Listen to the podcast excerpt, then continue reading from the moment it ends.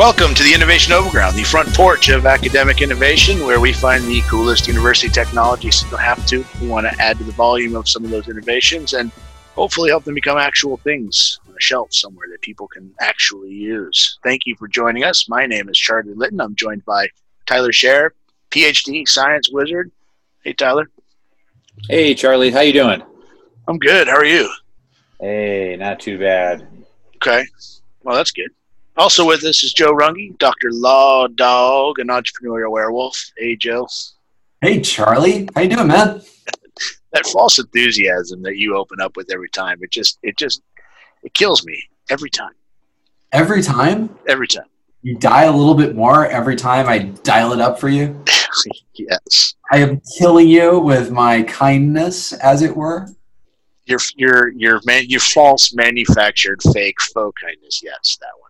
Got it. Yeah. Thank you for putting the extra detail on that.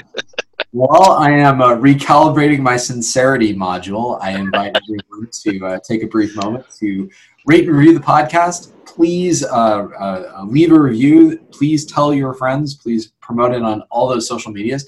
And I am being actually sincere this time because we really want to get the message out, and you are a big part of that. Yes, the more you help us spread the word about this uh, modest show, the more we could uh, spread the word on the technologies we discuss and hopefully give them um, more opportunity to become, to get the additional funding and, and development they might need to become those actual things we talked about. So, because it's not about Joe and Charlie and Tyler, it's it's about the innovation. It is indeed, um, and not just in Nebraska, but everywhere. Um, so I, I, do want to stay away from the pandemic for a while, although it's it's still currently going on. So um, I'm sure there's plenty more to be said about that, more innovations. But I think it's time we we just went over just some pretty cool stuff that uh, may have escaped our attention because you know everybody's so fixated on the on the pandemic. Um, so uh, Tyler, you shared with me um, some information about, or was it I can't remember who sent me the email now. It's about uh, renewable energy. There's some pretty cool stuff uh, related to solar technology. Yeah, and you know, I think it's something you actually told me, Charlie. I was pretty down about the pandemic, and, and you said, "Don't forget, Joe, the sun still shines." And I think that you know it, that sounds it, like me. Got it does. you actually sang it in a, a major chord, and, and I, I forgot my guitar, so I can't perfectly replicate it. And it was it was way more sincere than if Joe would have said it. Totally. that sounds totally like me. So, so me. Yeah. But uh, this actually comes, uh, it's a series of, of, innovation coming from the National Renewable Energy Laboratory, who we have uh, talked about in the past. NREL is the federal government skunkworks that is working on all types of renewable energy. And uh, one thing that continues on in the pandemic is uh, the sun does continue to shine, and we keep stealing its energy to uh, make this um, podcast. We're gonna own the we're gonna owe the sun so much money. However, the thing that is beneficial for everyone is that we're stealing the sun at a, a slightly higher amount of efficiency. And so, uh, in a, another ScienceAlert, which is a really awesome website that we encourage everyone to look at, um, in the course of the uh, lockdown, solar technology has smashed three big records. And the first one is an improvement in efficiency in concentrated solar power. So what that means is uh, there were efforts to build arrays of solar cells that uh, sort of look at magnified sunlight in order to improve their efficiency. And they were able to turn light into electricity at almost 50% efficiency. That idea was unheard of. They're all the way up to 47.1 efficiency, a full percentage point higher than the previous record. And so the way that, that sorry, but, Joe, but one percent doesn't seem like a, a, a, much of an improvement to me. That's true. I mean, one percent it's only like it's like a penny, right? Who cares? but not unlike a penny, when you have solar cells out there capturing the sun every single day, hour after hour, minute after minute, those pennies, wait for it, compound and add up to be a nice little nest egg.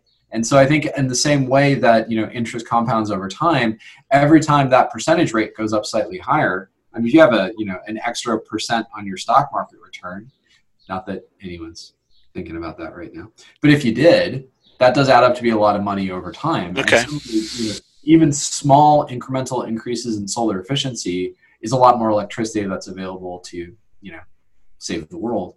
And so the way that they were able to achieve this uh, increase in efficiency is by concentrating sun until it was 143 times more intense. And this is actually kind of a cool callback to the show that we did. I was just thinking that it's just like the big magnifying glass, right? Magnifying glass. Yeah. And I mean, one of the things that the scientists do talk about is the more concentrated you make the sun, the harder it is to fight the temptation to burn a bunch of ants. But they did it. and they made uh, even more efficient uh, solar arrays. The second way in which they did it is um, they, they were actually, even without the concentrated light, they were able to get up to almost a 40% efficiency as well. So if you do have the full on uh, deluxe platinum level solar array with concentration and multi junction solar cells, boom, you can get also almost up to 47%. If you've kind of got the uh, silver package at the car wash of just the nicely arrayed, non concentrated, you're still getting 39% efficiency. Which, if you think about it, I mean, you know, the sun shining all the time, the whole point of solar energy is that it's passive. You just sort of have those arrays out there. And so, even be able to convert a third of that energy, if you're in, you know, a desert or if you're, you know, at high altitude, that is still going to give you uh, a substantial amount of energy. So, is this something that's out there now that you could go out and buy, or is this still something that has a couple more steps to go through before it's publicly available? So these cell junctions um, are combining 140 layers of light absorbing material, but they're still just wicked, wicked thin. They're they're what is it? And yet it is as uh, and yet it is three times thinner than a hair off your head. So these films are incredibly thin, but still also very, very dense. And this kind of goes into some really awesome things that modern scientists are able to do with with materials. So um, you know, having the ability to uh, you know invent new types of materials that don't really even exist on the earth really opens up some new ideas to to make simple things like solar cells way more not simple things but things that already exist like solar cells you know, way more efficient um, and the thing that's nice too is um, you know if they continue with these arrays that focus on light concentration using mirrors then you know you're able to you know get huge increases in efficiency without great increases in the expensive part, which is the you know the actual solar cells. Now, Joe, I heard this salacious rumor that the other 53% of uncaptured or lost energy is is actually given off in the form of sound. That sounds exactly like um, um, Gilbert Gottfried. Is that is that true? Is that something yeah, you put up? Is salacious. What? that was so bizarre. the word. I, I, I, read it. I read it on Reddit. okay. Well, it must be true if you saw it on Reddit. Man, we haven't had a good Reddit callback in a while. Thanks for that. I think we all needed it. Is it a bad sign that our scientist is on Reddit? No, that actually means he's a okay. All right. Um, so while we're while we're while we're contemplating the meaning of Tyler's words, uh, the uh, third record that was broken is something called a tandem cell. So it's a very thin cell that uses two different types of semiconductors. Semiconductors, of course, being kind of the the material that varies how electricity flows through them is the critical part of, of making electricity from sunlight. And this one didn't come from NREL, this one came from Germany, uh, which has nothing to do with Austria or Australia. created uh, this type of, of cell by, by stacking kind of silicon, which is currently the, the way that most uh, solar cells are made, and uh, I can never get this word right. It's perovskite, uh, which is a, a, new type of material that is seen as a next generation um, material for um, solar cells. And they were able to, you know, get uh, you know dramatic increase in efficiency as opposed to the the types of ordinary silicon cells. They're also really really lightweight and stable, and that's actually a huge issue with solar cells to make them that are efficient that are inexpensive and durable because you know they need to last. And so the thing that's really interesting with all of this is you're seeing kind of increases with arrays, you're seeing increases with manufacturing, now you're seeing increases with new materials and efficiency that don't just make them better, but also can potentially make them less expensive and more durable. And I think that you know that that the world is going to look a lot different, you know, after the pandemic. I know we're not really talking about the pandemic, but it does make you show that you know there are all types of technologies that enable us to have flexibility in how we respond not just to pandemics but there's a lot of discussion in this article about climate change but i think just in general if we had a more versatile power supply system that had a, a higher utilization of renewable energy in addition to other sources of energy that would you know, give us increased flexibility as the world continues to be unpredictable. Is there any possibility? I don't know. Maybe this is a stupid question. It probably is a stupid question, but I mean, I, I'm just thinking about how you know when when you do have a situation, the pandemic is what it is, but uh, you know, I I mean, it's nothing like you know, like the plague. You know, we're just people dropping like flies everywhere. True. There's something like that. I imagine we're going to have big problems with infrastructure, particularly power generation. I mean, are we? Is a solution to that that everyone has their own sort of closed loop power system, and is this something that helps us get closer to that? Charlie, You're going to get us shut down by talking about that, Charlie. You can't. Sorry. You can't talk about going off the grid. You know, Charlie, I'm really glad you asked that though, because like I do think that you know globalization has been great and it's yeah. going to force. But at the same time, like the medical supply chain breaking down the way it has yeah. has really demonstrated that you know maybe that having a system that makes you know efficient hospital checkout in Nebraska reliant on access to factories in Wuhan, you know, there's a downside to that too. And so I think that in the end, the answer is flexibility. And so I don't think you have to go off the grid. I mean, I know Tyler's already sort of off the grid, but I think that you know exactly what you're saying is there. If you had some capacity to do some power generation in your home, at the very least, if you had a solar water heater or something along those lines, right, enough to keep the fridge running, right? Or enough to keep the fridge running, exactly. You know, I think that it's too easy to get stuck in like all or nothing thoughts, right? We'll never replace all of energy generation with solar power. Maybe that's true but at the same time, like if we had some solar energy that was localized, oh God, I'm sorry, Charlie. I, I no, don't do it. If we had solar production that was done in the places where we lived and worked, rather than having all energy production done someplace else, is that better? We good? Yeah, that's that's okay. Thank you. Convolution. Convolution. yeah. Um, everything makes sense spatially. I promise you. Uh, but if we had that, then we would at least be more resilient. And I do think that a big issue post COVID 19 is, you know, you don't know what the next crisis is going to be. I mean, this week it's COVID 19, next week it's zombie apocalypse. After that, it's Justin Bieber. I mean, who knows what's going to, you know, gum up the world economy next? And so rather than having scenarios to respond to everything, if we just had general resilience with simple things like being able to produce power in our own homes, and solar panels that were inexpensive and easy to deploy, it's a good way to start. Okay. I've heard there's at least one city that is readily moving completely in the direction of solar. You guys want to take a guess in America? Uh, Phoenix. Portland. Philadelphia. It's always sunny. Oh, brother.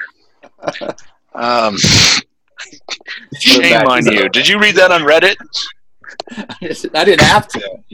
no, no, no. No, no, no. I think we need to say Charlie's natural response was "Oh, brother" to Philadelphia. Was that a pun, Charlie? oh man, no! It was totally accidental. Now I'm ashamed of myself. more, well, more ashamed than usual, I should say. Oh, that was a pun. My, my, my fantastic. noticing an uptick in brainwaves. I, I was wondering. God. I think I used telepathy to incept that into Charlie's mind. and now I believe it. Tyler, lay some science on us, man. Yeah, so I don't have solar panels, but I do have a new type of rocket detonation that'll probably make Elon Musk name his next child after it. So this is a Say, wait, so blowing up a rocket is great? I'm confused. It, it, you guys didn't see the news that he fireworks. Anyway, if you hadn't seen who, what he named his, he just had Elon Musk just had a son, um, and or I think it was a son. You can't tell by the name. He had a really odd uh, uh, name for that kid. But anyway, um, what was the name? I got to know uh, now. Oh man, you're gonna make me look this up. Steve. I'll look, up, I'll look, up, the name for you, but you really shouldn't, in a public way, make fun of the names of billionaires' kids. uh, X a A12, X X Ash A12. There's that that symbol is pronounced ash. Okay, I gotta. Be, I'm, I'm with you, Tyler. You know, if, if you're gonna get the lead, I'll be there with you. Wait. But anyway, okay. That's so- what that was about. I saw a reference to that, and I didn't understand it. You know, I thought that was uh, I thought that was like the new album by insert popular musician name here. How do you pronounce that? X Ash A12. I heard him pronounce it or say, say the pronunciation. X Ash A12. Yeah. Okay. Anyway, so so anyway, this, so this was a, a team at the University of Central Florida, uh, funded by the U.S. military. They developed a, a functional rotating detonation rocket engine. So this is just a prototype, and it's tiny. It's only about three inches in diameter. Um, but they were able to to to show proof of concept for the first time. So this has been this idea of a rotating detonation engine has been discussed for 70 years. No one's ever been able to, to make anything even this close to a functional prototype. Um, so, what this looks like is if you can visualize two large cylinders, um, one slightly smaller in diameter, nested inside the larger outer cylinder. Okay, so that creates a gap. Inside that gap, you inject just the right perfect blend of fuel uh, of an oxidizer um, uh, to to basically create an ignition, a, a, detonation. This detonation event produces a supersonic shock wave. It's a wave traveling faster than the speed of sound, right? The shock wave bounces off the walls of the two cylinders and then actually is self-propagating. So sorry, we have to go back to self-propagating, Charlie. Uh, Wait, so this sounds like something Mr. Gatling invented like uh, 150 years ago. Uh, Mr. Gatling. I'm, I'm not. I'm missing the reference. Gatling gun. Oh, I gotcha. Okay, okay, okay. Uh, it might look something like that, I guess, but it, only if the so Gatling like gun- rotating cylinders and such. So only only if there was only if housed within those cylinders instead of instead of launching bullets, you had you were you were you were sonic shockwaves. a supersonic shockwave that, that, that repeatedly set off self-propagated detonations to allow for That thrust. Charlie on this one. It does feel like a rocket that has a Gatling gun shooting down. Yeah, I get. Actually, yeah, sure. That's- I'll take it. That is a, a good analogy. I'll Hey. take it. Because I mean, Yosemite Sam got he achieved lift all the time with his you know with his six shooters. It's like the same thing. I'm pretty That's sure. good- okay. I think Looney Tunes Yeah. should get the patent on this one. I think our next series is all the patents that Looney Tunes inspired. Chuck And Jones. We'll get Acme to that would make for a really good series. So what's uh, what's so great about this um, um, uh, revolver revolving rocket pistol thing? what are we calling it? Rotating detonation rocket engine. there you go. Why is this better than what's going on now? Again, help me. I I, I missed that. So it'll be significantly lighter, um, in part because it uses much less fuel. So, Oh. so, so it's really just a much. That's going to lose a whole. That so you're going to lose a bunch of weight too, wouldn't you? If you Yeah, lose eliminate yeah. the fuel. So, so not only so so you know some big applications here, possibly in, in space travel as well. So, um, yeah, yeah. So, so, so, so the, the the U.S. Navy is particularly interested. Uh, the Air Force is interested, of course. Um, there, there's there's a report showing that if they could make this, if this research team out of University of, of Central Florida could make this work and scale it up, it would save three to four hundred million in just annual fuel savings to our, our military. Oh, you're talking about like using it as, as maybe as a an addition to or replacement for just a normal jet engine. Yep, that too. Yep. God, I imagine that sounds like it would be a little bit of a bumpy ride, though. You know, I don't. maybe I don't. I don't know. I don't know. I- It also might be really loud, like it- like even louder. Exactly. I don't know. It sounds like a pretty cool idea, but After What- the YouTube series, let's do uh, rocket suspension series. Yeah. shock absorbers. Yes. yeah. All right, this is about to go off the rails. Uh, please look into the program notes to see links to the articles discussing both uh, solar power and rockets. Because uh, that's where we're heading right now. And uh, please also uh, look at some of the shows we've done over the past two weeks in our little vacation from COVID 19 and some gee whiz, really nifty science that is going on while we're all stuck at home. Yes, indeed. Uh, also, thank you to our sponsors, UNeMed, the Technology Transfer and Commercialization Office for the University of Nebraska Medical Center and the University of Nebraska at Omaha. Also, UNeTech, the blazing white hot star of entrepreneurship and innovation on the east edge of UNMC's campus. Took the words, I mean, precisely the exact words right out of my mouth. Thank you. So, for Tyler Scher and Joe Runge, I'm Charlie Litton saying thank you and join us again every Monday on UNeMed's Innovation Overground.